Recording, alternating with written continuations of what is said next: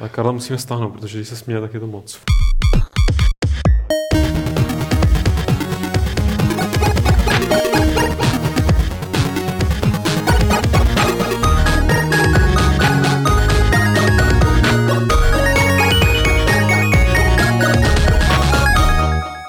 A je tady Fight Club číslo 150, to znamená trošku takový jubilejní podcast Vidka z serveru Games.cz, ale my jsme si řekli, že ho nebudeme zase dělat nějaký jako zbytečně rozmáchlý, že se tady nevožereme v živém přenosu, ani nebudeme si povídat o něčem úplně jiném než o hrách, ale že si ho uděláme takový naprosto normální, protože taková ta velká věc, velká slezina našich posluchačů, diváků a fanoušků, tak bude až v sobotu. K tomu se ještě dostaneme, je to jenom takhle na úvodní vysvětlení.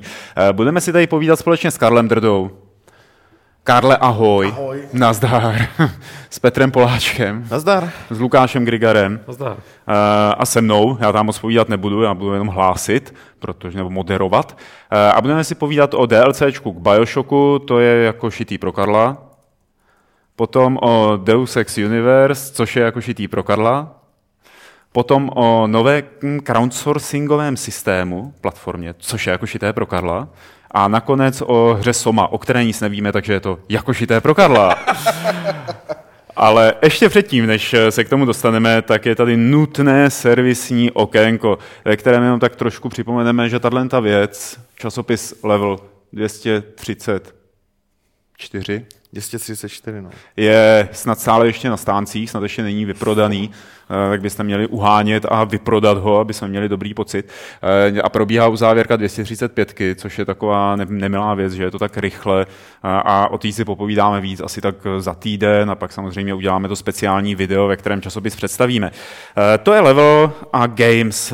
Petře, Games a Sraz Games a vůbec všichni ty milí lidičkové, který chceš vidět, kde se s tebou potkají? V sobotu, tuhle sobotu 12. října v Café Neustadt na Karlově náměstí. Je to u Novoměstské radnice. Je to u Novoměstské radnice. Není žádný program, prostě tam jenom přijdem, doufám, že nás tam bude obecně co nejvíc, pokecáme a žádný jiný programy se nechystají. Slezace to začne kolem 5, že jo? Začíná to kolem 5, vyšel článek na Games a já ho tam vyhodím pro jistotu ještě dneska, aby byl na vrchu, takže tam je úplně všechno podstatné, ale není to žádná připravená akce, prostě snad příjemný večer. Jediný, co by to mohlo ohrozit, je, že do té doby nestihneme udělat Level. Tak ale doděláme, že tak tam s váma, že vám tam přinesem nějaké články na zlámání a pomůžete nám s tím, že? Ale při nejhorším hold prostě ten Level nějak uděláme na mobilech během toho, nebo já nevím. To jako se mi ocitá krásná příležitost sabotovat tu závěrku, člověče. To je hezký. Hele, já se bojím, že jako tiskárna by dost protestovala a že to až tak úplně nejde, jako sabotovat ad absurdum, takže ne, to prostě se to nějak stihne. Tečka. A bych jenom ještě technickou, že pro nepražský třeba, kdo se sem vydají, že to, že je něco na Karláku, neznamená, že tam pivo automaticky stojí 80 korun. A to, že se to jmenuje takovým fancy jménem Café Neustadt, to je normální jako super kavárna, kde jsou normální super ceny. Tak. No. S kým se tam, kdo tam přijde jakoby od nás, kromě tebe a Lukáše? Karle, třeba ty se dostavíš? Ještě uvidím, ale asi ano. Já ještě ne... Stručná výstižná odpověď, jo, ano. Tak já doufám, že se tam tady objevíme všichni, co jsme tady, aspoň na chvilku. A já ještě dneska budu rozesílat všem autorům a hodným lidem na světě, ať se tam objeví taky. Miloš Bohoněk říkal, že přijde zahraniční host Pavol Budaj, se ukáže. Pavol, takže... Ten vytá všechny akce, kde se může ukázat. To je pravda, no. Když to má takhle po ruce. Když to má takhle po metrem na Karlák z Bratislavy. A obecně jakoby autoři Levelu a Games, který budou mít čas a bude se jim chtít, takže... Zmínil jsi ten Facebook? Jo, je potřeba v tom článku na Gamesech, který vyšel kdy předevčírem, ale já ho dneska zveřejním, aby byl fakt vidět na homepage a připomenu to na Facebooku. Je link na Facebookovou stránku události tady té akce a bylo by dobrý se tam odkliknout, že se účastníte, čistě jenom, abychom věděli, kolik zhruba lidí tam přijde, s jakou účastí máme počítat. Není to nutný, není to podmínka, ale dost to ulehčí veškerý veškerý jako organizační záležitosti tady toho. Jako. Vstupný je 100 korun teda. A bude zdál se jenom Pavlovi. A jde se dál. Za rohem před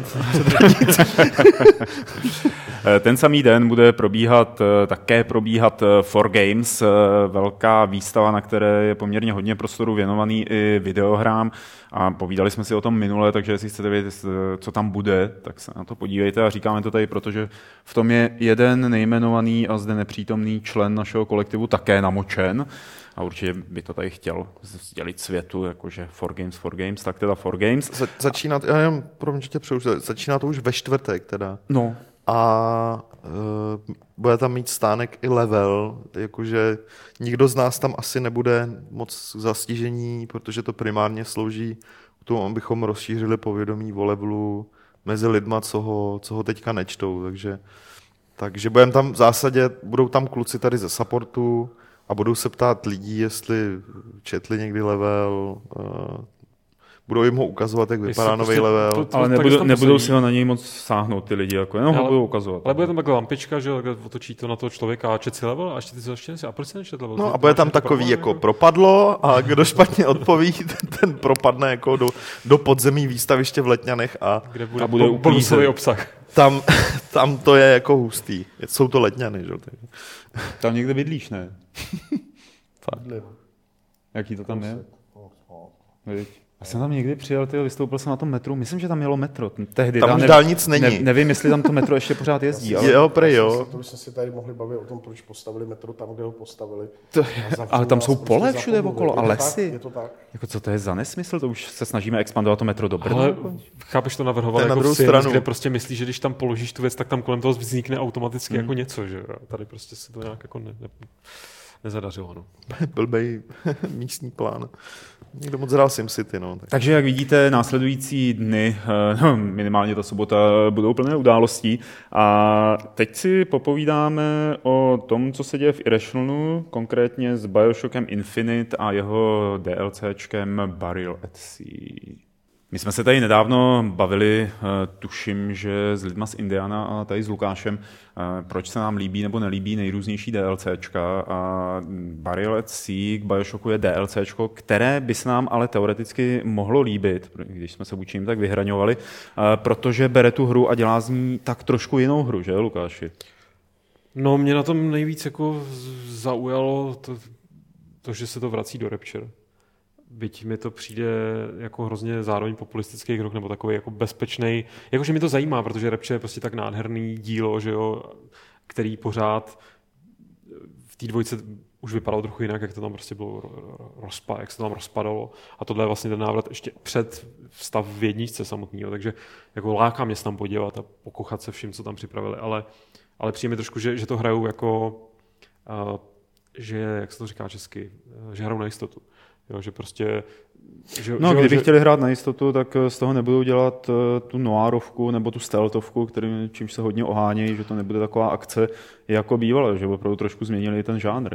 A mám pocit, jakoby celkově, co mě se na tom líbí, je, že oni se na konci dvojky, nebudu teda spoilovat, vytvořili ten svět svůj vlastní, ve kterém se teď můžou vracet opravdu kdykoliv, jakkoliv. Na konci Infinitu, myslíš? No, na konci Infinitu. A můžou se nám vymýšlet nový příběhy, kombinovat to úplně nesmyslně, takže to jde třeba i proti logice těch původních her, což si myslím, že tohle to jde teda podle toho, co jsme z toho viděli. Ono je pravda, že když my tady tak ukážou Rapture, tak to ještě neznamená, že se to v Rapture bude odhrávat celou dobu, že právě díky tomu, že mají ty možnosti otevřené, což je super, jako to se mi taky líbí, ta myšlenka, která v tom Infinitu byla, tak mi přišla fakt pěkná. Ale když říkám, že to hrajou na jistotu, tak nemyslím, že to je nějaký jako hřích z jejich strany. Spíš, že mi to vlastně překvapilo, protože Levin byl vždycky takový ten, kdo se nechtěl opakovat, že prostě dobrý, sice teda dělám nový BioShock, ale aspoň ho dám teda do vzduchu. Ale ten posun k nějakému stealthu, nebo respektive k tomu, že tam třeba nebude tolik střílet, tak to je, myslím, jako nevím, jak moc je to jejich vlastní pnutí, nebo víc třeba to, že se snaží vyslyšet, že jim asi fakt každý druhý říká, že je hrozně bavil BioShock, nebo že se mu hrozně líbil ten svět, ale nebavilo ho v tom světě střílet. Což třeba není můj případ. Mě jako boj v BioShocku bavil hodně, v Infinitu asi vůbec nejvíc z té série. A vím, že jsem teďka nedávno četl na nějaký diskuzi, kde lidi říkali, no jo, na mě je to moc prostě chaotický, mně se to nelíbí, že tam nemůžu mít, že to nemám pod kontrolou. Mě to k tomu hrozně sedělo, mě to prostě střílení v BioShocku mělo pro mě nějaký extra kouzlo jiný, než když jsem hrál nějakou střívačku, já nevím, Battlefield nebo prostě nějakou normální střívačku. Ale chápu, že se vydávají tímhle směrem, protože zároveň to prostě k tomu svádí. Jako taky jsem si říkal prostě v tom Infinitu, že dobrý, ten boj mě baví, ale ve skutečnosti by mě, kdyby prostě, dejme tomu, Infinite byl nějaký hypotetický RPGčko dialogový, tak si asi říkám, že bych si to možná užil ještě víc. Jo. A tohle si zajímalo mě, jak moc jako tato dynamika funguje přímo v tom týmu, jak moc si prostě Levin fakt říká, teď já už vlastně Levin teď píše scénář pro Logan's Run, že jo? Pravda. Řekli, hurá, konečně si můžeme udělat ten BioShock, jak jsme ho vždycky chtěli, tak to uděláme DLCčko. Ale že si jako říká, nebo někdo si tam říkal, že my vlastně to nemusíme do těch střílečky tak tlačit, jak jsme to dělali doteď, ale jako fakt by mě zajímalo, jestli to je ta snaha udělat to tímhle směrem, jestli vznikla přímo v tom týmu, nebo jestli to bylo podmíněné tou reakcí toho okolí. Zároveň je to úplně jedno, jako uvidíme, kam se to vyvine. Když si vemeš, jak hodnocený nebo jak přijatý bylo takovýto DLCčko Minerva's Den, který v podstatě bylo velmi nebojový, bylo to prostě příjemný, bylo to vlastně od lidí, kteří dělali Gone Home, a Gone Home je, že jo, taky totálně explorativní, že to je hrozný slovo, prostě zahrák, ve který jenom prozkoumáváte a je to skvělý a je to zábavný, tak si dovedu představit, že v tak krásném prostředí, nejenom krásným jako na pohled, ale v tak pestrým a zajímavým prostředí, jako je Rapture, což tady Karel mě potvrdí, který mu se strašně líbí, ta art dekadentní. Já jsem to tady na začátku uváděl, takže je to téma jako šitý pro Karla, jo, prostě DLCčko k BioShocku a vůbec všechno, co se BioShocku týče. Ty vypadáš trošku dobře, tak jako Big Daddy. Vy moc dobře víte, že já jako BioShock nikdy nemusel, nebavilo mě, to mě vadí ten svět, to pojetí toho světa, taková jako rádoby dekadentní atmosféra, jako co to je, tak někdo se rozhodne vybudovat pod vodou město, jak, takže prostě nakupuje železo, pak to tam někde stlouká, kdo mu s tím pomáhá, jako já jsem člověk, který má fantazii, dokáže jako imaginaci prostě zapojit, ale prostě tady jako jedno, takže to potom někomu řekl, takže to dělali ve dvou nebo ve třech to město a to samý prostě Infinity, takže někdo nad mrakama dělal kravál, nikdo si toho nevšiml, že tam prostě montuje město, jako co to je, ty vole. Mm-hmm. Prostě mě to nebavilo, mě prostě principiálně mě ta hra prostě vadila, jako. Jo. Takže kdyby to dohrál na souši, v normálním městě, taky ne. Ne, prostě, když jsem hrál jedničku, tak jsem si říkal, to je takový prostě, taková jako opíchaná verneovka prostě, jako, mě to nebavilo. Jaká? Jak jsi říkal verneovka? Opíchaná verneovka. Jo, rozuměl jsem, že správně opíchaná, jo, dobře. Jo, je opíchaná. No, Petře, ty sedíš a mlčíš, aniž by ses přidával. Ne, já čekám až tohle. Já jsem za to rád, protože mě na rozdíl od Lukáše bavil mě v jednice a dvojice mě boj bavil, v Infinitu mě nebavil. Byla to... Ne, nebavil. Nějak mě jako k týře netáhl na rozdíl od toho světa a od toho příběhu, od těch charakterů. Vadilo mě ten příklon, nemyslím to bude doslova, ale vlny nepřátel a prostě jako kolo v Dutyovitost. Dutost bych to zkrátil. No, prostě mi to nesedlo. Já neříkám, že to je špatný, mě osobně to nesedlo a dohrál jsem to jenom kvůli příběhu a tak dál. A zatímco v jednice, aspoň já měl z toho pocit, že to je všechno trošku pomalejší, to prozkoumávání. Tam byl ten boj takový taktičtější, ale nevím, proč tady mluvíme o boji, když to vlastně, jako ta hra toho přinese mnohem víc. To vlastně není kurňa jenom o střílení. No já vím, no, k tomu se chci dostat. Jako. Jde o to, že když mi nabídnou prostě pohled do toho světa s tou jako fajn atmosférou, a s tou grafikou, která na rozdíl od Karla mě se prostě líbí, je to jiný druh fantasy a přijde mi to jako dobrý druh fantasy pro mě, lepší než normální fantasy s elfama, s těma kravinama. Čustej blbec ve skafandru sbírá mušení, taky, nebo co to tam tak je to zajímavější než tlustej trpaslík pro mě, jako sorry, vole. Tak a když k tomu nebudu muset podstupovat scény jako s frenetickou akcí, ale bude to prostě zaměřený víc na postavy, na dialogy a na pohyb v tom prostředí, který jak je členitější pod tou vodou, je mi taky bližší než to otevřený v tom oblačném městě, tak mě to velmi láká. Já jako cítím z toho potenciál, že by mě to mohlo bavit víc než v zásadě ta základní hra. Já chápu, že... Kájo, ještě než začneš mluvit, zvedni si prostě mikrofon nahoru trošičku. Máš na druhé straně. Máš stále ho máš na druhé straně. To chapadlo. A kde to mám, kurva? Já ho tady nemám. Tak tady, tyjo, tady. Do, níž, na druhý... Na, ano. Tam. Ah, tady, ano. To je přesně ono, děkuji. Tak. A teď chtěl něco říct. Já jsem chtěl říct, že chápu, že prostě pro toho, kdo hrál jedničku, dvojku, kdo hrál Infinity, tak vlastně nikdy neviděl Rapture prostě v té... Nebylo, jestli se... Nebylo nikdy prostě v tom rozkvětu, vždycky to bylo po něčem. Že? No, jasně. Takže chápu, že prostě pro naivní lidi to prostě může mít jako určitý kouzlo, prostě, že se projdu. Ne, tohle, pokud ale kurva, taky nějaký... se ti líbí Hvězdný války. Ano, protože ale Hvězdní války jsou pravda. Tak dobře. To je dobrá hláška. Ještě vlastně přijde Karlovi, mimochodem, než se tady se snažíme. Myslím, že jsme právě vypláceli pravidlo Fight Clubu, vole. Počkej, tak ho zopakujeme, to se dá vždycky opakovat. Počkej, jsi přidal někomu jinému, člověče, se obávám. Ještě to, tak mi se tady... Ne, nepřidal jsem Karlovi. Tak někdo tady hrozně zhřve a někdo tady... Já teda neřvu. Tak co kdyby mluvil Karel na chvíli, aby jsme viděli? Ale doladíme Karla. Vy se mi smějete, ale Hvězdní války prostě mě nabízejí projekci tomu, abych tomu věřil, tomu světu. A pro mě ten svět je příjemný, skutečný, dokážu u něj relaxovat. Prostě Big Daddy, prostě já ve skafandru, co to je? To je... To seš... Ježíš, ty se máš totožnit s tou Verlibou, co tam pluvá, ne s tím Big Daddy, vole. S Kustolem, ty vole, říkej si, že jsi Kusto. Podle toho jsme otápíš. Žáne Žaku. To je ten, jak plenil ty korálový útesy a pak to prodával na burza. To je on, no. Akvarijní vlastně rybičky. Jako... Rozjel biznis akvarijníma rybičkama. Vlastně největší jako nepřítel oceánu. Přesně tak. Hrozný člověk. Dosolování moří prostě. Dosolování moří. Pak tam tomu člověk přijde, že ho chce si dlíznout a je to přesolený. Přesně tak. Kde to jsme? A opodál se vinoří pusto, že jo? Ve své batisféře, říká nazdar. Ve své batisféře a tam je Fiola, ale batisféra. Izraeli ten chlap zabil moře dokonce, že jo? Tam už to přehnal. To bylo testovací území, že no. Tak jak vidíte, tak se na DLCčko k BioShocku Infinite velmi těšíme a podíváme se na to, co se nám děje u další starší, nebo ne starší, ale u další nedávné hry, a to sice u Deus Exu.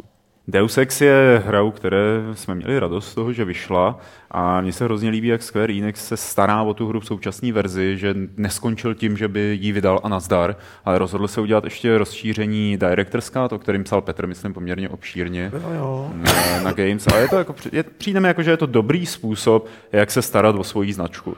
Jako ne tak, jako že začne vydávat hned další díl, anebo jako že na to zapomeneme a nebudeme s nimi dělat, nebo že budeme dělat nějaký DLCčka, ale že opravdu jako vezmu tu hru a na základě nějakých jako technologického vývoje a poznámek od fanoušků ji dopracuju zase jako na další úroveň. Vedle toho ale bude vycházet věc, která se jmenuje Deus Ex Universe, která je o tom, že má propojit všechny existující Deus Ex hry do nějakého jako olbřímého vesmíru, kde bude spousta intrik a konspirací a já nevím čeho jiného. Musím se přiznat, skrz napříč samozřejmě všechny platformy, které existují, že jsem vlastně moc nepochopil, o co jim jde. Přesně tak. Já, jo. Protože já, jako co, takže to, mě už to trošičku zavání vlastně jakoby onlineovým pojetím světa. A znamená to, že jestliže já budu mít nějakou hru nebo cosi na tabletu a něco tam provedu, tak se to promítne do univerza a tu změnu pocítím, když budu hrát budu něco hrát na písíčku. To se může stát, ale zatím to neřekli. Hele, v zásadě už teďka mají velkou hru, jakože PC konzole, a už mají tu tabletovou hru, že jo. Zjevně si řekli, tak my to chceme rozšířit ještě dál, oni tam napsali, že v tom budou zahrnutý komiksy a prostě v zásadě spousta jako zábavního obsahu, počítám před nějakých kníž, jako novel a tak dál. A myslím si, že to dopadne tak, že to nějakým způsobem propojejí, jako ty hry, přes něco, přes nějakou... Ano. Já nevím, třeba jakmile tam padlo slovo komiks, kniha, tak první, co mě, tak já z toho cítím víc než jako péči o tu značku, tak z toho cítím právě tu urputnou ždímačku úplně... ve stylu Hvězdných válek. Prostě pojďme vytvořit megabrand, který v té hráčské komunitě zafunguje a lidi si koupí knížky, ty, co si koupí knížky, tak si koupí... Ale tak teď dneska máš prostě knížky, komiksy, nechci přehánět, tak ale když to přeženu, tak je každý druhý ře, jako. Prostě to tak je, to je jako... A? Jo, jako, no já to neodsuzuju, jako to je legitimní postup prostě marketérů studia, aby prostě s tím vyždímali co nejvíc. Jako, a mně to Deus Ex pořád přijde, že je to někde na pozemí, pomezí té onlineovky, jak jsi to zmiňoval, a na pomezí něčeho jako úplně jako divného, co vlastně nejsem schopný moc pochopit. Co jo? Si mám jako představit pod tím? Že jako se budou, že nějak jako zakomponují ty příběhy na těch her, aby se do sebe navzájem navazovaly, že aby se prolínaly, aby tam byly indicie třeba v té hře. Možná, já chápu, že to nebude, že hraju MMO. Facebookovská komunita. Že hraju MMOčko a chápu, že mám aplikaci v tabletu nebo v telefonu a přes tablet nakupuju na aukci. Třeba ano. Naprosto rozumím, co to je. Je to prostě jsou to nějaký huby prostě do té hry. Deus Ex v téhle podobě bude něco podobného, nebo to budou samostatné hry prostě to na tabletu? To jsou spekulace, ale bude to hlavně produkt? Bude, podle toho, co tam psali. To jako nebo to je jenom marketingové označení skupiny nějakých výrobků. Přesně tak, přesně to mě napadlo. Jestli si pod Deus Ex Universe koupím prostě jednu věc, kterou si pak stáhnu sem a jim do nějakého handheldu, anebo jestli je to jenom prostě pracovní název pro nějaký portfolio produktů, který začnou chrlit, včetně pod kterým si můžu představit i igelitky prostě s logem té hry. Jako, jo, tak já si myslím, že to je kombinace obojího, ale vzhledem k tomu, že propojení mezi velkýma hrama na konzolích, PCčku s nějakou tabletovou nebo mobilní aplikací a nebo samostatnou hrou začíná být už jako spousta her teďka má, bude to mít ještě větší množství her, tak jenom dává smysl, aby se do něčeho podobného pustili, akorát to udělali v rámci nějakého jasně daného konceptu. Mně z toho vychází, že základem budou samostatné hry, ostatně první oznámili, že dělají první hru pro PCčka a next-genové konzole, což klidně může být i napůl nějaká onlineovka, to já jako nevylučuju, ale myslím si, protože je to všechno na úrovni spekulací, že to bude velká hra po vzoru, tak jak byl Human Revolution. Že? A k tomu to nebylo něco jako prostě GTA Online třeba, jo? To je taky možný. Což do kterého oni budou, protože oni tam někde píšou, že tam do toho budou klopit obsah jako pravidelně a přidávat. Jo, jako třeba u Deus Exu by jako v zásadě i s ohledem na to téma dávala nějaká síť onlineová, aspoň mě takže dost velký smysl. Karle, na tom jako mobilu by to vypadalo jako terminál, kde píšeš CD, něco, no, něco. Deus Ex je z mýho pohledu univerzum takový Evropský unie, jak bude vypadat za 100 let. Tak nějak si představuju. To je dobrý? No to nevypadá moc dobře. Já super, budu skákat 20 metrů do vzduchu. No, jestli na to budeš mít, víš, to je otázka. Ty budeš ten na dně.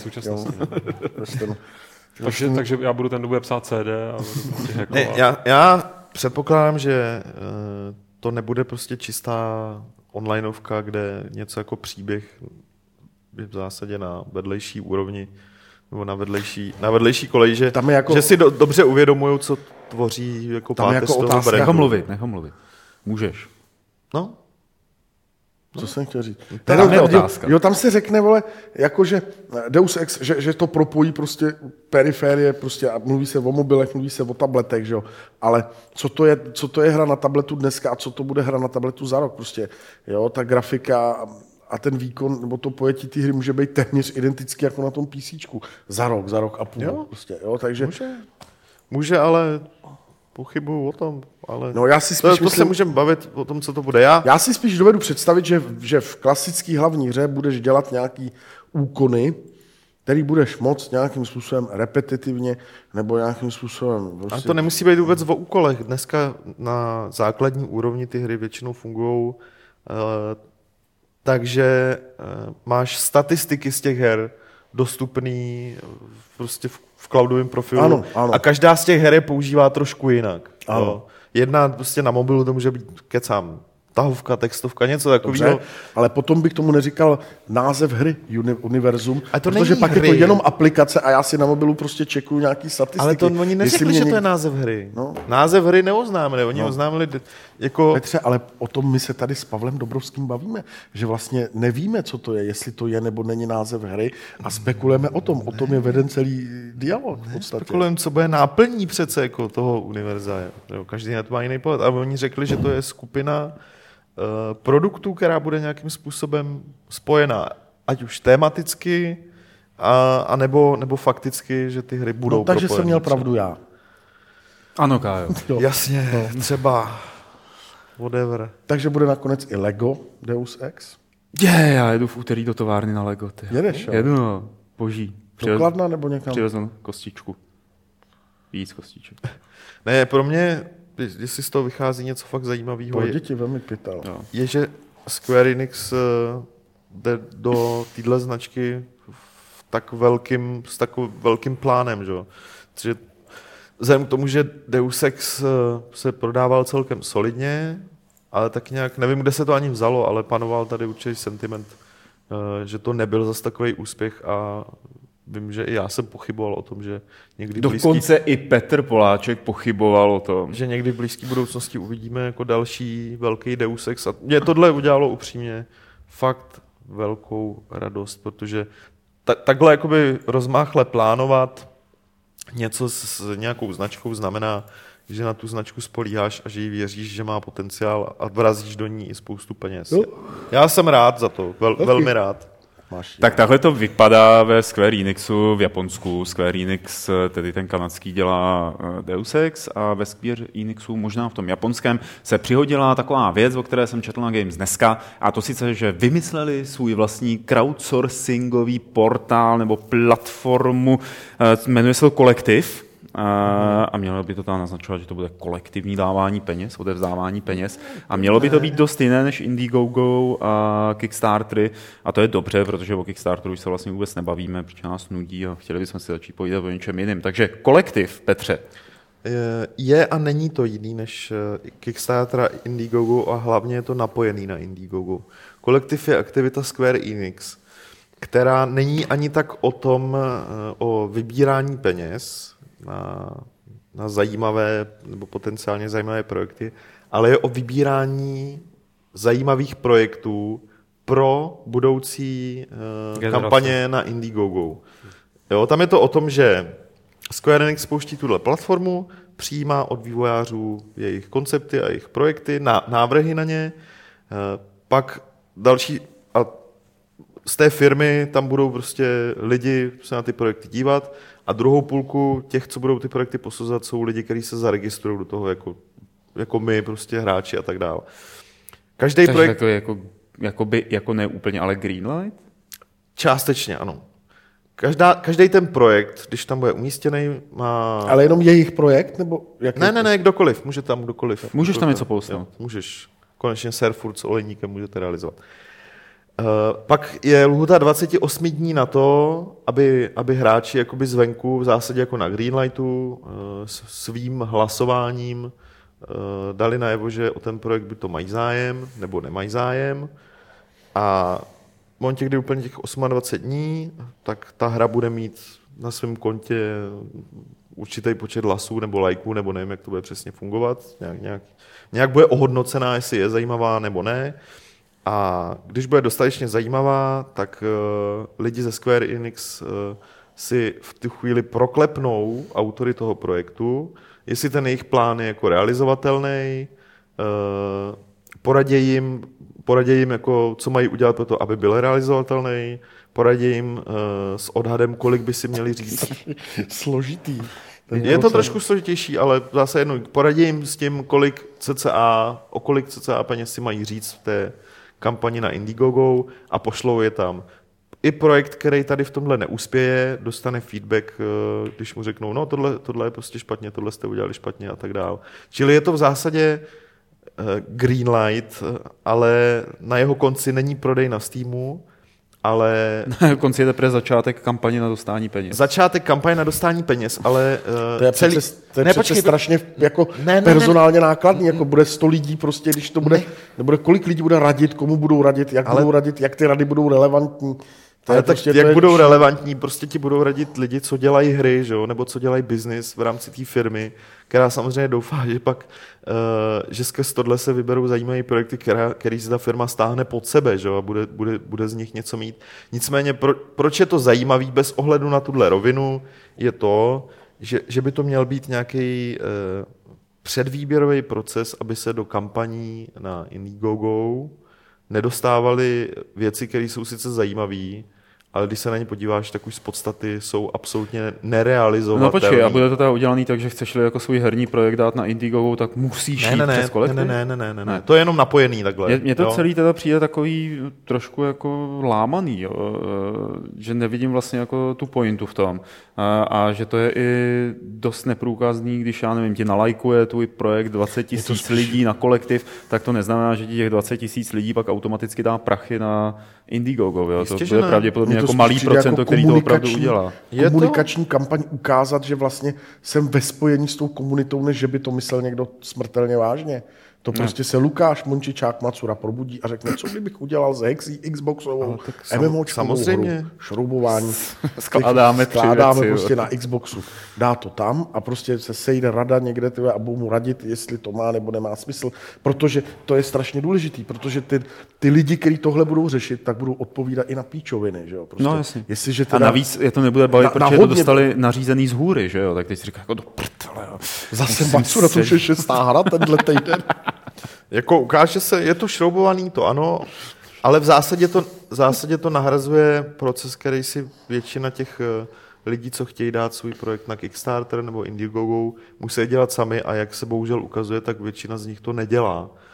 Těch projektů... No počkej, ale co nedělá? Jako jo? Nedělají si, ale nedělá. Možná to dělají, ale nemají dostatek zkušeností s tím, aby si dokázali spočítat, kolik mají vůbec chtít v rámci té kampaně, aby jednak s tím zvládli dodělat hru a jednak na tom... Já nevím, jako, jo, to si myslím, že jako je dobrý už třeba v tuhle tu chvíli z toho úhlu pohledu se podívat na Kickstarter, na to, co vyhořelo, co nevyhořelo, no to je, jasně, zkušení ty lidi byli k tomu nepotřebují, teda to, jako tým tamhle nějakých indů, který na telefonu mi řeknou, jestli je to drahý nebo ne. To samozřejmě, že to můžeš a tohle... Jakoby, to znamená, ty už tam přijdeš teda s nějakou jako...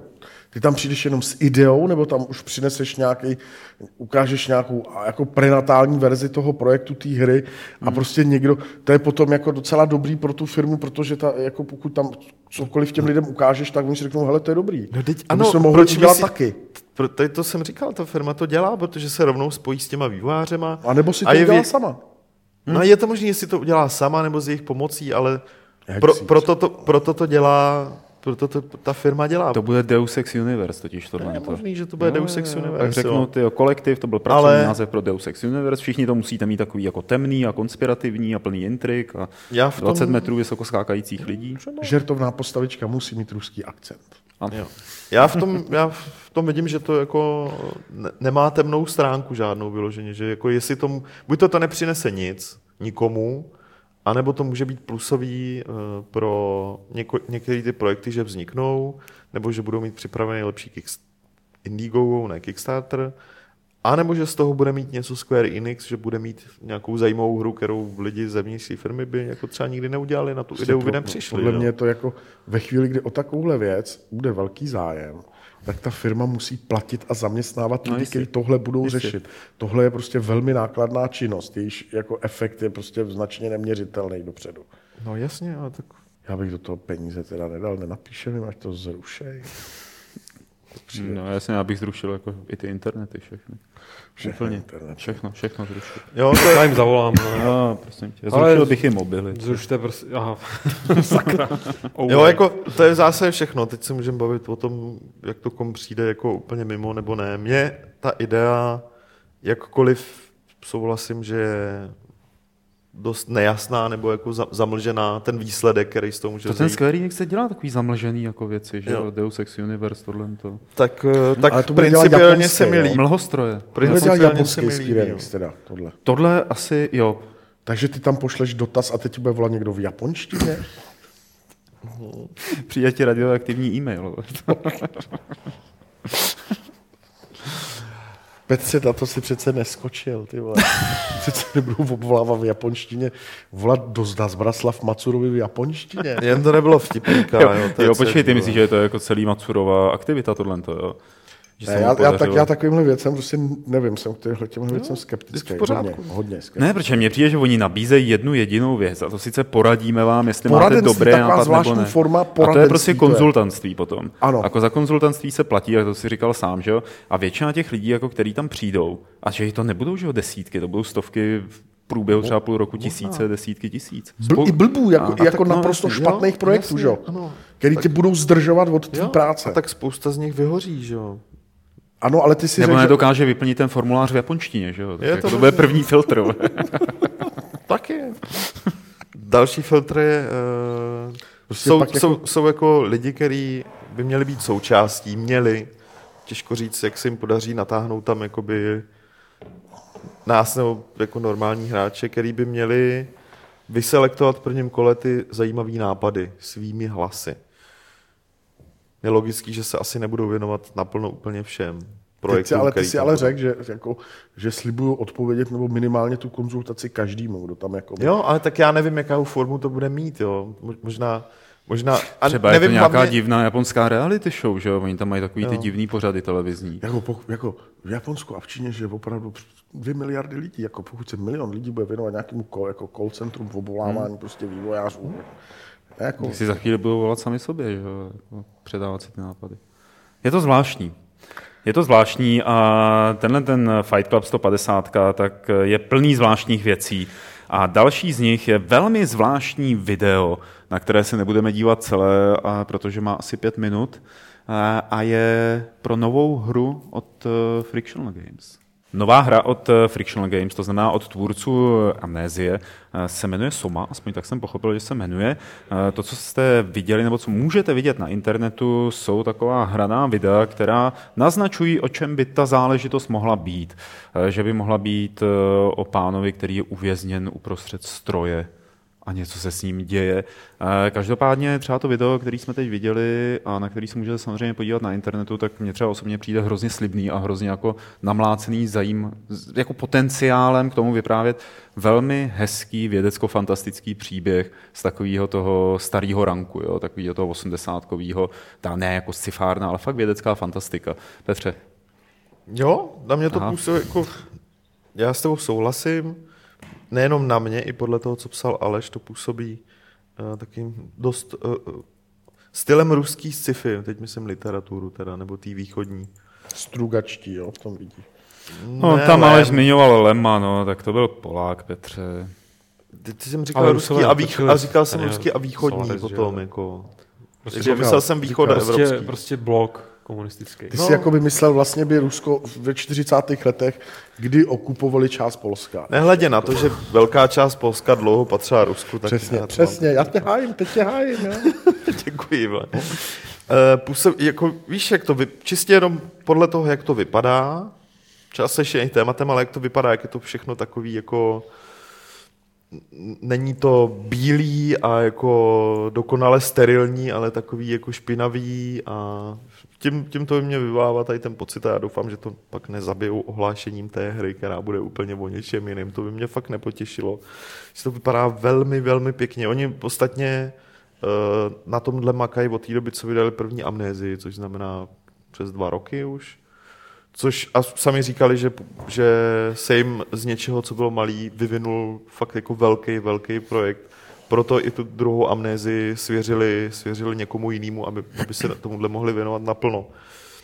A já doufám, že to bude něco trošku, aniž bych teď chtěl někomu se navážet do Amnesie, tak přece jen to byla docela jednoduchá hra, jakoby mechanikama a tak dál a nebyla složitá ani jako příběhem a vyprávěním, ale výborně zaujala tím základním nápadem a tou atmosférou. Tak já od tohohle očekávám něco trošku propracovanějšího, než jenom chodičku a lékačku po chodbách. Mně by to jako úplně stačilo ke štěstí, kdyby to mělo... Prostě kdyby to vypadalo tak, jak vypadá tohleto video. Jo. Mě to bylo takový jako střízlivý, takový hezký, žádný blbiny. A mimochodem jsem si uvědomil, když jsem koukal na to video, jak vlastně tenhle ten druh herní propagace baví. Jo? Když někdo, jako není to jenom trailer, jako tady běháme tyjo, někde a lezeme do jeskyní a zabijíme nějaký věci, ale když tam jako do toho někdo, i když je to hraný, tak když tam někdo jako do toho hodí ty herce, udělá jim jako pěknou scénu a má to nápad, který to utáhne 5 minut, i když tam jsou jenom 2 záběry kamery, takhle a takhle. Jo, a že tohle ty vývojářský studia moc stále nedělají, nebo potom, že jo, je ten druhý extrém, kde jako natočí něco jako pro toho Toma Clancyho, nebo pro co to bylo, tak natočí nějakou... Co? Toho už nikdo nenatočí. Koho? Ale on žije dál, to je jako Steve Jobs. Jo. A Elvis. A vůbec. A takový ten druhý extrém, když prostě natáčejí hraný videa pro nějakou akční hru, že jo? A udělají z toho prostě jako neuvěřitelný akční exkurs 3-minutový, na který se nedá dívat a je to nuda, protože je to Michael Bay. A tak tady tohle to prostě, jo, jen houšť, pokračujte s tím. Já doufám, že tam bude ta písnička od The Strokes, která se jmenuje Soma, to je přesně to se úplně hodí do té hororové atmosféry perfektně, takový ten. A to jako nikdo neřekl ani, že to bude horor, ne? Ne? Neřekl. Baví tě Strokes? Čeká někdo, že to nebude. Bavili mě Strokes před 20 lety, že byli dobrý. Ale tak čekali byste něco jiného? Čekali byste, že to nebude horor, když to dělají Frictional Games? To celkem jo, no. Jo? Hmm. Což by bylo příjemný. A o to víc by mě ta hra zajímala, když by to nebylo, jak říkáš, jak jsi to krásně zhrnul, chození po chodbách s lekačkami. Hmm. Já tyhle hry dokážu hrát, takže někdo hraje a já koukám přes rameno. A strašně se mi to líbí, ale sám to nedokážu hrát, protože jsem u toho vždycky podělaný strachy. Fakt. Jakože fakt. Myslím, že teď nikdo neslyšel, protože jsem byl tak potichu, že... A že si domysleli tu atmosféru, jak prostě klesla teplota v místnosti. Protože myslíš, že mám bundu celou dobu. Dobrá, pro naše novinky, pro témata by to bylo všechno. Přejdeme na dotazy, které nám můžete posílat na podcast@games.cz a nebo je samozřejmě můžete psát do chatu, který běží v průběhu živého vysílání, a nebo nám je můžete zavolat na záznamník, jehož číslo je 226 258 505 a my to tady neříkáme jen tak pro srandu králíkům, protože třeba minule nám někdo zavolal a teď jsem se třeba podíval do kamery a vidím Lukášovu hlavu. No, to je taková zajímavá věc. No. To je ten Nietzsche, víš, když se podíváš do kamery, tak vidíš moji hlavu.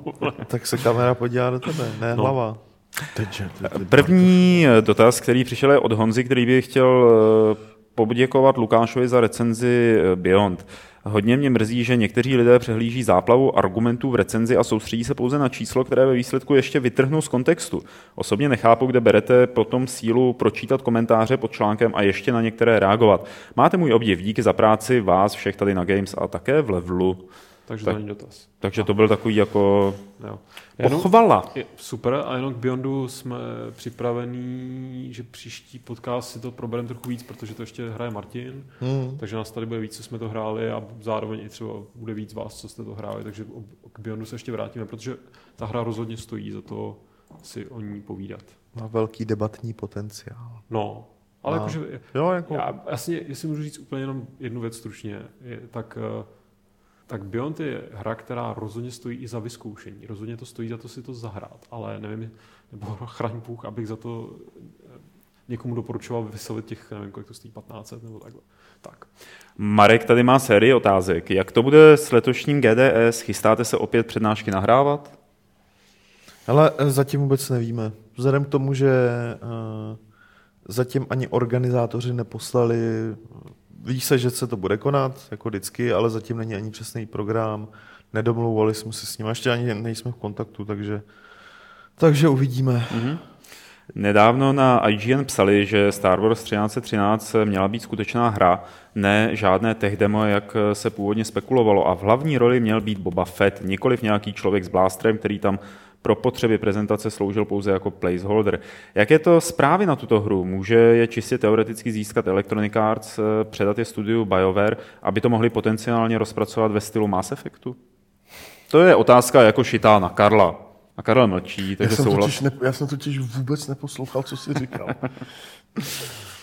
1300, Star Wars 1313. Já ty otázce ani moc vlastně nerozumím. Jo. A já jsem totiž myslel, že ta hra je pořád ve vývoji.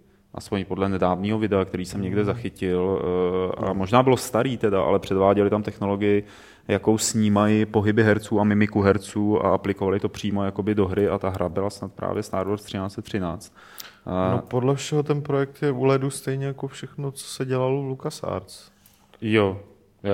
No, všechny projekty, které dělal LucasArts, jsou zastavený a Disney prostě startuje velmi obezřetně, protože teď jestli jakákoliv hra kolem Star Wars bude, tak podle mě bude jedině souviset prostě s novejma filmama. Ne, tak jako úplně... DICE dělají Battlefront a lidi, co dělali, já mám vypadek, Dead Space tak dělají akční adventuru ze Star Wars univerza. Je možný samozřejmě, že třeba navazují nějak... Visions, nebo jak se jmenuje. Ne. Visions. Každopádně je možný, že třeba navážou na to, co se dělo z 1313, ale ten projekt v téhle chvíli by měl být Dead in the Water. A s tou možností, že by to Electronic Arts odkoupili, tak to bych asi ani moc nedoufal. Těžko říct, no. Jako škoda to rozhodně je, ale...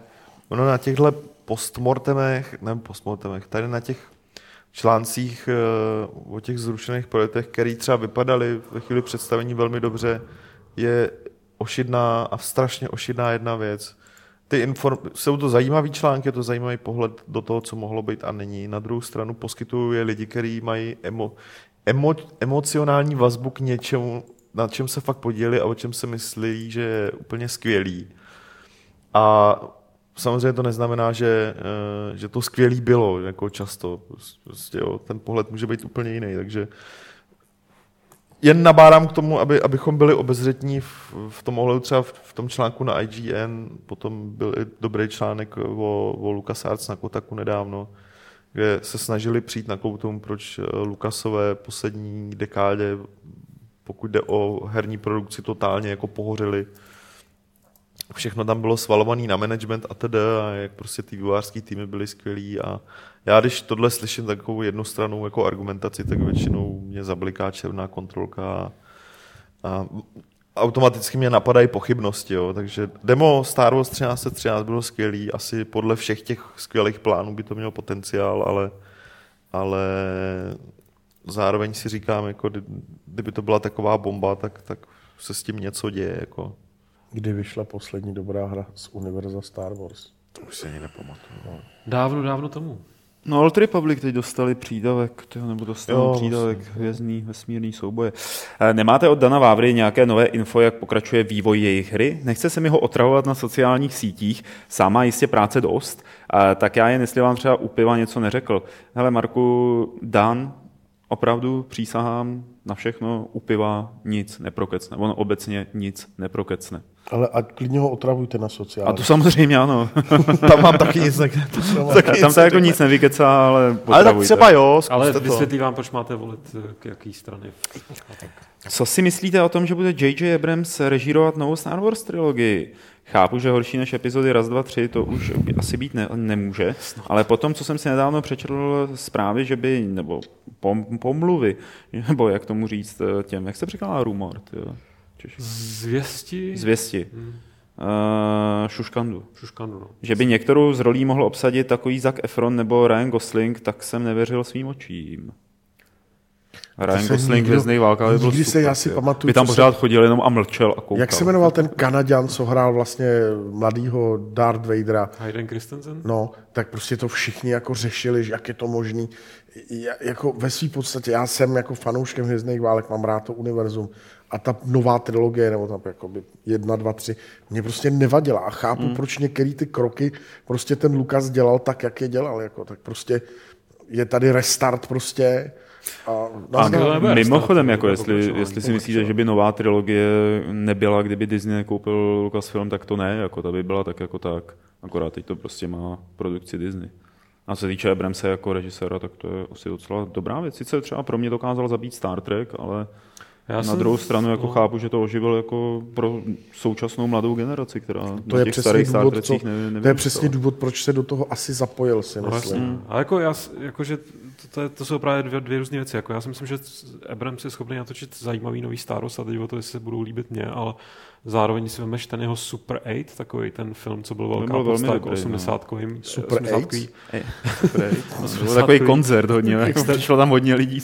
Estetice tak jako, zatím ty zprávy, co jsou o tom, tak jsou vesměs pozitivní, že budou točit na film, že nebudou točit na digitál, jo, že prostě je vidět, že se budou nějakým způsobem snažit přiblížit té původní trilogii, což zároveň doufám, že ji nebudou nějak jenom laceně kopírovat. a nějaký zvěstí o těch hercích Gosling je úplně v pohodě, byť by tam furt vše chodila a říkal hey girl, ale... No to by neříkal ani to, že jo, Gosling jako je nejslavnější herec, který tam chodí a mlčí. Gosling by odmítal cereálie, jestli znáš takový to. Prostě, ale... Já se jenom děsím toho, že si prostě za nějakých 10 let budu muset kupovat nějakou Blu-ray kolekci zase krávové. Prostě za 10 let Blu-ray nebudou. Ne, protože já fakt tu novou trilogii vytěsňuju, ale... To si to stáhneš. Ale jako ty, ale... Koupíš si to a stáhneš. Nechci. Chci říct, že Hvězdní války vždycky byly jako dobrý hnízdiště jako nových nevokoukaných herců. Který ale dopadly... Který zároveň dopadly teda hrozně, ale... Až na Harrison Forda. Nedávno jsme se o tom bavili, že vlastně tyhle ty eponymní prostě dekádový top hity z tebe udělají na nějakou dobu hvězdu, ale zároveň tě zabijou. Kolik lidí z Pána prstenů prostě hraje v dobrých a komerčních filmech. Sean Bean. Tak ten to naštěstí už dopředu, ale je fakt, že... Štěky. Je fakt, že spousta lidí s těma rolema potom zpětá až do smrti. Ale chci říct, že jestli mě nějaký casting rumor za poslední dobu z nejválek, tak se mi líbí, tak, že by tam měla, že byla na kamerových zkouškách taková, já nevím, jak se vyslovuje to jméno, ale Saoirse Ronan, taková holka mladá, to je moje hrozně velká platonická láska, takže to bych tam bral hned. To je zpěvačka z Klenet nějaká nová, ne? Jsem zvědavý. Koukal jsem u Petra na Twitteru, píše dál Marek, jako u tebe, Petře, že poslouchal tenhle týden hodně Nirvánu. Jelikož předpokládám, že se jednalo o reedici alba In Utero, tak by mě zajímalo, co si myslíte o podobných reedicích a zdali by se za podobné reedice, jako v tomto případě, dali považovat HD remakey her a jestli se takový trend dá očekávat do budoucnosti čím dál víc a víc. A když už jsme u toho, co říká ten nové album Pearl Jamu. A otázka jako šitá na Karla. Pearl Jam nový jsem ještě neslyšel. Jsem na ní zvědavej, ale neslyšel jsem je ještě. A co si myslíš o těch reedicích? Jako, jestli je to trend, který... Já si nekupuju a nemám rád prostě digitálně šířenou hudbu. Já mám rád prostě ten fošíček, mám tam rád... No, když jsi spořídil barák kvůli tomu, že aby se ti to všude vešlo. Ty digipacky a tohleto, takže prostě reedice, remasterovaná SACD reedice, jsem s ní do mě. Mně se to líbí. Komerční úspěch zero, nikoho to nezajímá, asi jenom mě, ale mám to rád. Hele, frčí to, ale nedá se to podle mě moc srovnávat. U té Nirvány je to o tom, že tady ta edice u příležitosti 20 let, které uplynuly od vydání původní verze, nabízí alternativní mixy od jiného producenta, které jsou dost jiný, jako ty skladby mají dost jinou atmosféru, dost jiný vyznění, takže já si to pořizoval hlavně kvůli tomu, že prostě jsem chtěl vidět, jak to původně mělo v podstatě znít. A pamatuješ si, když In Utero vyšlo, tak jaký byly ty recenze? Vlastně tehdy na tu desku novináři koukali hudební publicisti jako na sračku, jakože zradili. Jo. Takže tohle se ti u HD remakeu moc často nestává. Jo. Tam většinou jde jenom o to, že vezmou tu původní hru a upraví nebo dodělají grafiku, popřípadě odstraní nějaký krpy v té hře, vyloženě, který tam zbyly z té původní verze a šoupnou to, což je jako OK, můžeš si to zahrát na nových mašinách, protože nemáš doma starý konzole a tedy, ale úplně bych to nesrovnával s dobře provedenýma jako takovýma vzpomínkovýma albama na kapely, jako dobře provedený, myslím, že jenom nezremastruješ, neprojedeš filtrem starou desku a nehodíš to znovu ven, že jo, takže úplně se mi to nechce srovnávat, i když tam můžou být nějaký styčný jako plochy. Ty jsi to kupoval? No. Možná jste tohle téma někdy probírali, ale proč jsou konzolové hry vlastně tak drahé? Například Borderlands 2 Game of the Year edice stojí pro PC v jednom nejmenovaném obchodě 849 peněz a pro PS3 Xbox 360 1399, což nám dělá rozdíl 550 korun. Může za to politika Sony Microsoftu? Stručně. Dá se říct, že částečně ano. Můžou samozřejmě částečně za to i Piráti. A může za to, a ono se to ale mění, bacha na to, jako hlavně nejvíc s tím udělal digitální prodej na Steamu a podobných služby, že jo, tohle zahýbalo s cenama PCčkových her, nejenom směrem dolů, ale do různých směrů ze všeho nejvíc, že jo, všechny tady ty slevy a teda. Dlouho trvalo, než Sony a Microsoft a v zásadě i Nintendo začali jako digitálně prodávat ty svoje hry. Dlouho jim to trvalo a dlouho trvalo, než se vytvořilo podobně konkurenční prostředí, kde často jsou slevy, můžeš si tu digitální verzi pořídit prostě nárazově levní a teda. A mění se to, prostě se to mění. Konzolovky budou vždycky dražší právě kvůli tomu, že jsou tam trošku větší náklady na licence a teda, ale pomalu se to vyrovnává celý. Předposlední otázka od Marka. Jak to vypadá s Čočíkem? Nějaké info o tom, jak se mu daří v Číně a jestli zase nepřijede do Čech a po případě navštíví váš podcast? Čočík se má dobře. Nedávno se ženil. Svatbu měl, na svatební cestu odletěl, v super biznisu. Asi určitě se tady ukáže někdy. Jo. On jezdí tak někdy koncem roku, ne? Na Vánoce, no. A minulý rok byl i na GDS-ku, takže možná se tam třeba ukáže znovu, ale nevím. I s ženou, s paní Čočíkovou. Nechcete, Drakena, poslední otázka od Marka, do vašeho měsíčního videoprolistovávání Levelu? Z minulosti vím, že ani do Level TV se moc nehrnul, ale tady by na to přeci jenom mohl kývnout. Začalo by klidně krátké info před každým videem na styl bývalých Level TV ve stylu tento pořad vám něco Draken. Pro lepší efekt by to mohl namlouvat zase Čočík a myslím, že nostalgický feeling a správná levelácká atmosféra dávných dob by dýchla úplně na každého. Pokud bys nápad ujal, tak otázku nečtěte, nechejte si to jako překvapení, já to v chatu nevykecám. No. Nevím, Draken je poměrně zaměstnaný člověk. Draken tady hlavně věčně není, takže... Teď třeba je na druhé straně planety. A zachraňuje svět. A Willyho. Ale samozřejmě, jako až to budeme dělat a on tady třeba jako náhodou bude, tak se ho zeptáme, jestli nechce přijít. Ne, toho jsem budeme se přivázat tak jako trošku. Věc. Draken je prostě muž na pozadí. Einherjar, mám takový... Amherjar, co to je Amherjar? To já nevím, ale zní to německy. Nějaká, to je nějaký jméno člověka, který nás poslouchá. Mám takový menší dotaz. Nechtěli byste pozvat Dana Vávru a Karla Drdu do jednoho podcastu? Myslím, že by tato kombinace mohla dotyčnému dílu dát legendární status díky vzájemnému špičkování výše zmíněných protagonistů. Tak Karla už tady máš. Třeba se to někdy povede. My tady pak zamčeme a půjdeme pryč, takže...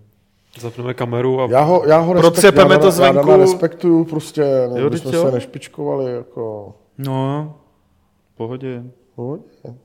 Tak až bude příležitost, tak ano, ale teďka nám dělá problém vůbec Dané, jako někdy sem dostat, má málo času, dělají hru, že? Tak. Takže... Je zaměstnaný jako Draken. Olis, co si myslíte na Transport Tycoon na iPadu? A jaké jsou vaše... Takže první otázka, co si myslíme o Transport Tycoon na iPadu? Kájo, ty jsi to hrál? Na Androidu teda. Ty vole, já jsem se na to nehrál, já jsem se na to těšil. Tu hru mám nainstalovanou v podstatě non-stop 2 dekády v počítači a těšil jsem se na to. A těšil jsem se, že konečně jakoby ten hlavní... že žádný prostě jako mody a podobné věci, ale že prostě vyjde oficiální verze, která prostě bude úžasně ovládat a že budu hrát Transport Tycoon. První věc, nejde to hrát na většině mobilních telefonů. Možná dokonce na žádném. Ale na nejnovějších modelech třeba s Androidem, jako jsou Xperia Z, Nexusy, S4, si tu hru nezahrajete. Proč? Těžko říct. Jako podle mě to je... Rozlišení? Podle mě to je rozlišení velikost displeje. Spíš chtěli vydat podle mě nějakou jakoby verzi hlavně pro tablety a teď nejprve, postupně budou dodělávat podporu pro... Jo, takže já to hraju na Transformeru 301, nebo 201, teď nevím, Asusu. Ta hra je taková...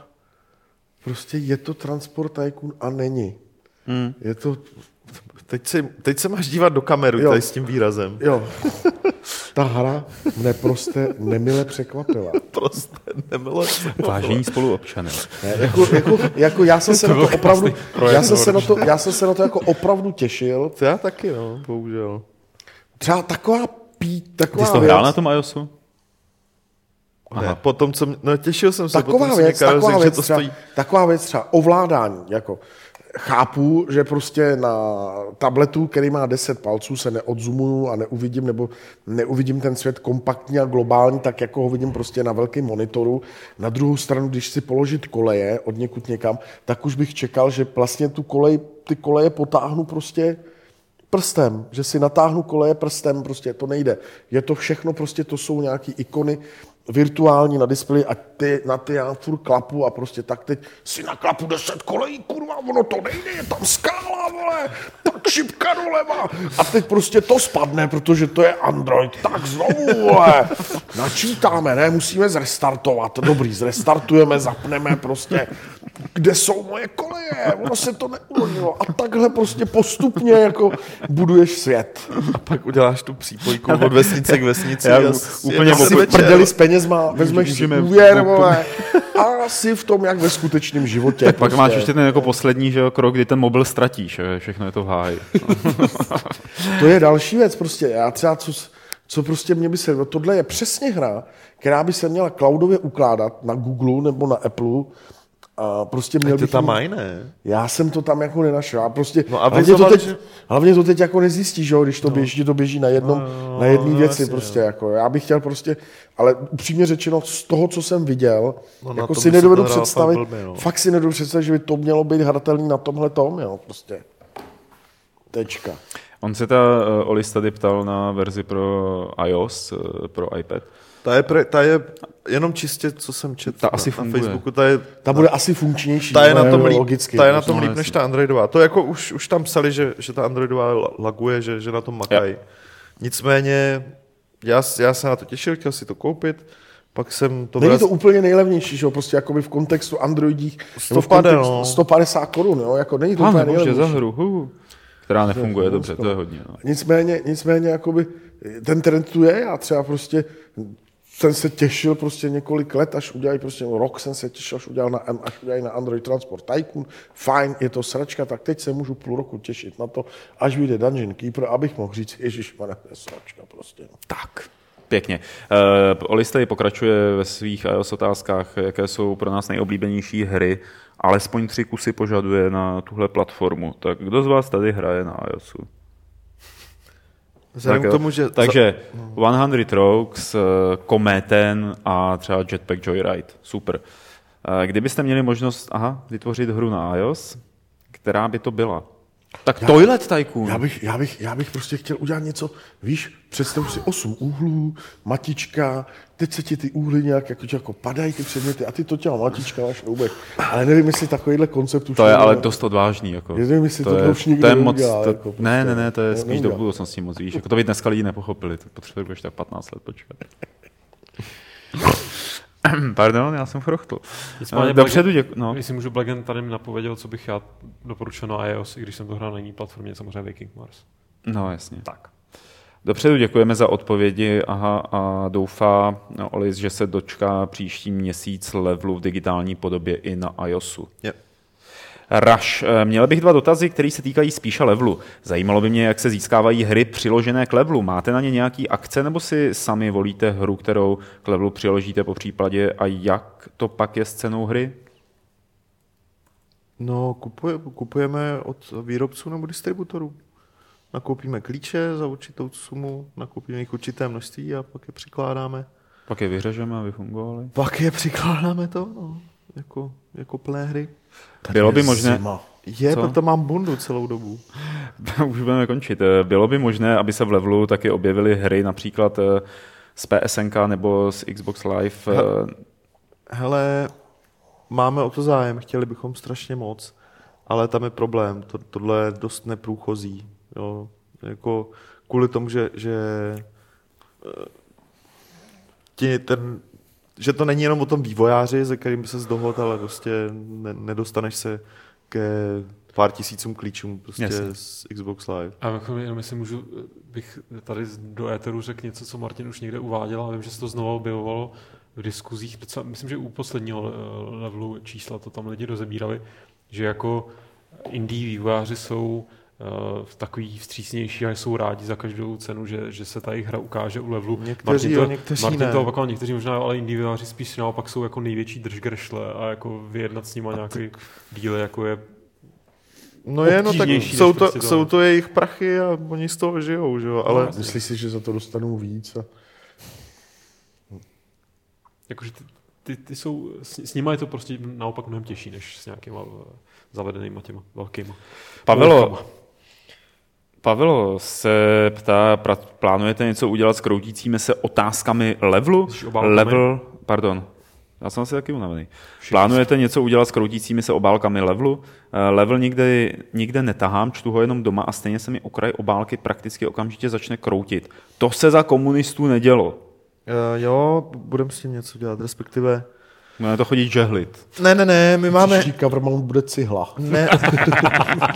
No, samozřejmě. Každopádně ta obálka je laminovaná, chtěli jsme, aby byla pevnější, pěkná, jak si nám, ale v tiskárně. My jsme tady dokonce i časáky a vybírali jsme, na který jsme se dívali, šmatali jsme na ně, abychom si brali prostě jako vhodný papír na obálku. Takový jako haptický výběr. Jo. A no, tak prostě je to dost důležitý. A až jsme pak udělali, druhý, třetí číslo. U toho druhého jsme si mysleli, že to je, jsme tam měli přímou barvu a bylo jí tam fakt hodně, to bylo to modrý. Jo, že se to kvůli tomu teplu zkrutilo, pak když to udělalo i v tom dalším čísle. Není to proto, že se to strčí do toho igelitu dřív, než to zasne? Ne. Tak jsme to řešili s tiskárnou, oni řekli, no, ono se to fakt jako kroutí, tak jsme řekli, no, tak to potřebujeme řešit. To je. Takže to řešíme, akorát z toho není jako automatič, protože máme samozřejmě nakoupený určitý typ papíru dopředu a potřebujeme to s nimi vyřešit, není to úplně jednoduchý, ale fakt jako, je nám to blbý a zatím prostě cihlu. A fakt se to snažíme co nejdřív vyřešit tohle. To je všechno z otázek, které došly do e-mailu, Lukáši, takže předám slovo tobě. Já tady mám dvě otázky od Jockeyho, nebo Jockey. Občas stihnu i váš přímý přenos, pracuji v Německu a nejde mi váš stream přes YouTube. S hláškou a takhle, že video je ve vaší zemi nedostupné. V Německu jde vždycky všechno.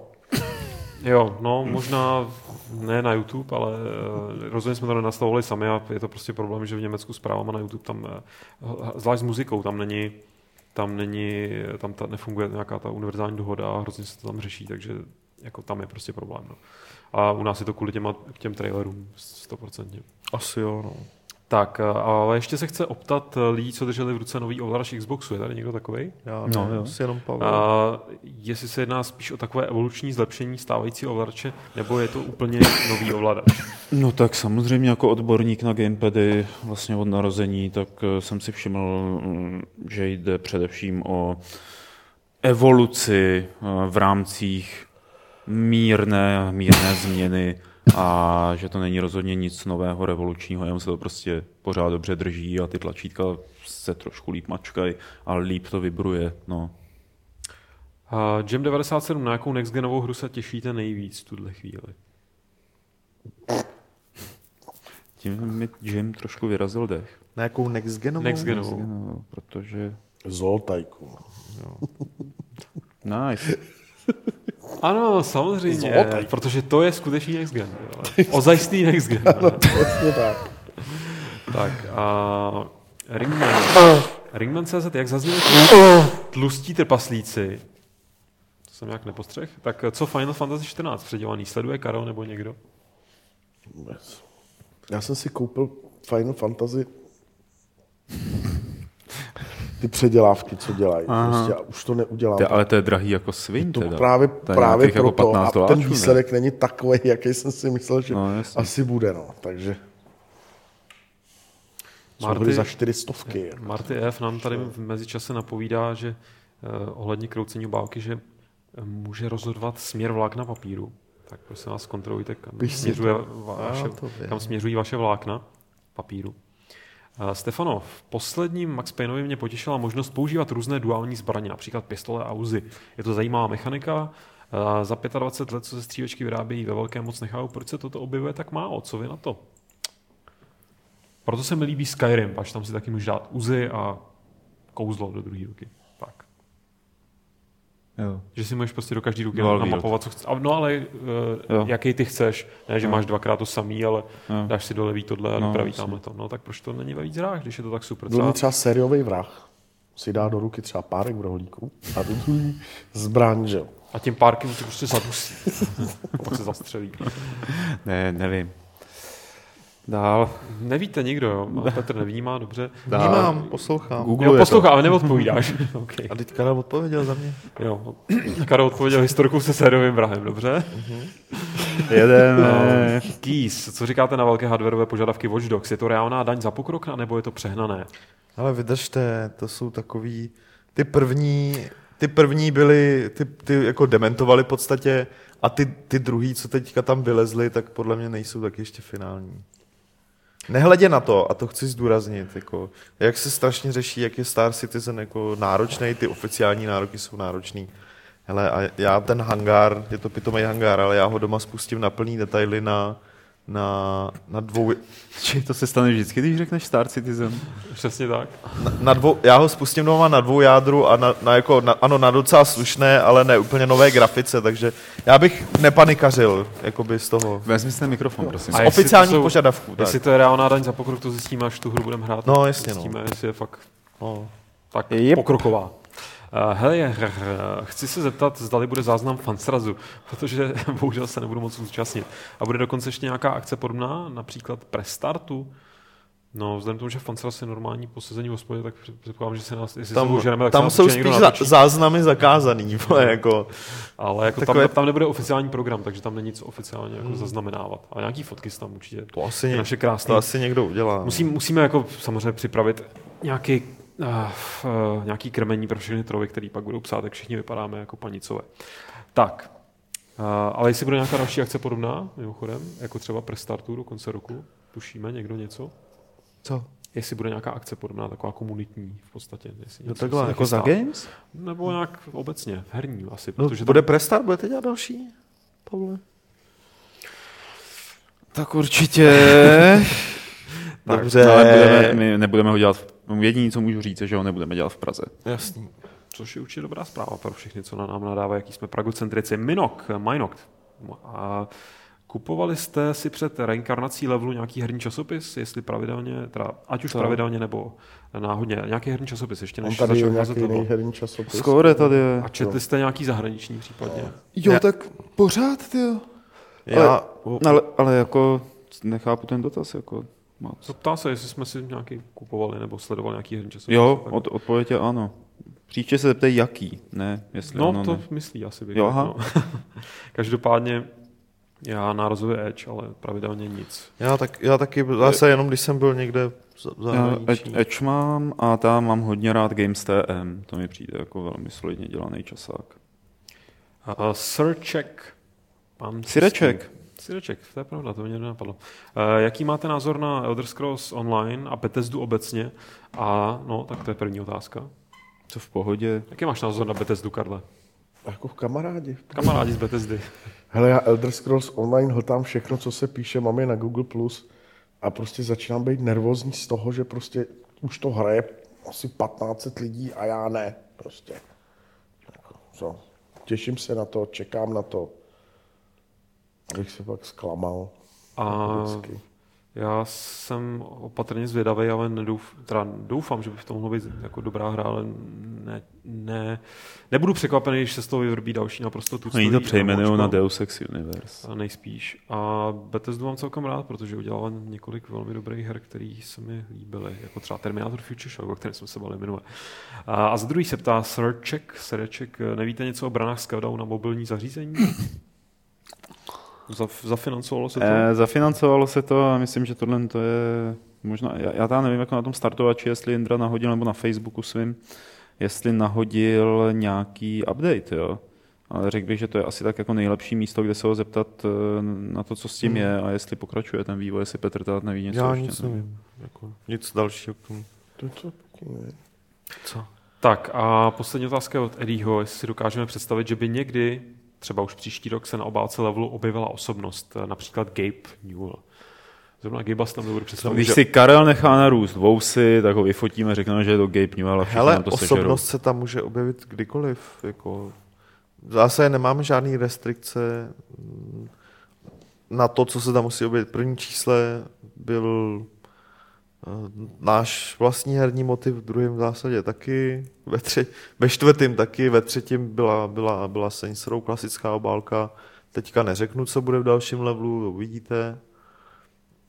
Jde o to, aby to sedělo, aby nám se to líbilo, měli jsme pocit, že to bude pro lidi zajímavý a třeba to i nějak souviselo s obsahem toho čísla. Takže osobnost klidně, může být.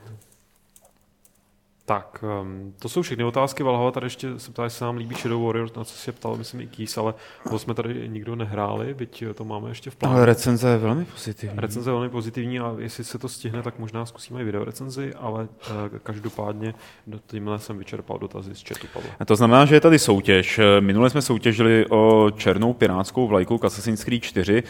Ptali jsme se na to, kde jsem se v Assassin's Creed 4 nebo kde jsem v Assassin's Creed 4 zasekl nepřátele. Správná odpověď byla pod Popravištěm a vylosován byl Petr Klimeš.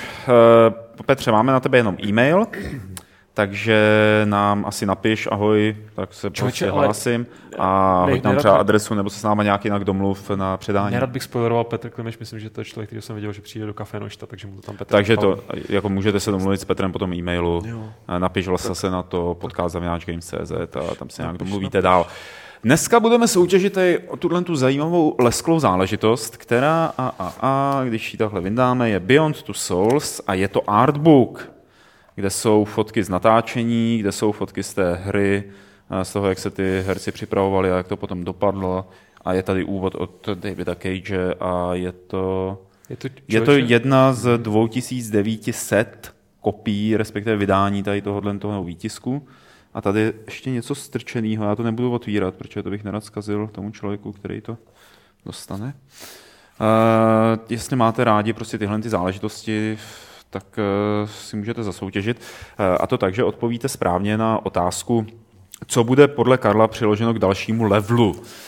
Odpovídejte na obvyklý e-mail podcast@games.cz a příští týden z vás Petr Poláček vylosuje jednoho šťastlivce z těch, kteří správně odpoví a ten dostane ten artbook Beyond Two Souls. A to by bylo už všechno, úplně všechno. Fight Club 150 se tahle slavně dořídil ke konci, takže se chlapci rozloučíme. Karle, díky, že jsi přišel. Děkuji. A v sobotu se uvidíme. Aspoň na chvíli. Petře, hezký večer. Díky, že jsi sešel ze schodů a v sobotu se uvidíme, že? Aspoň na chvíli. Lukáši, ty ještě chvíli poseď.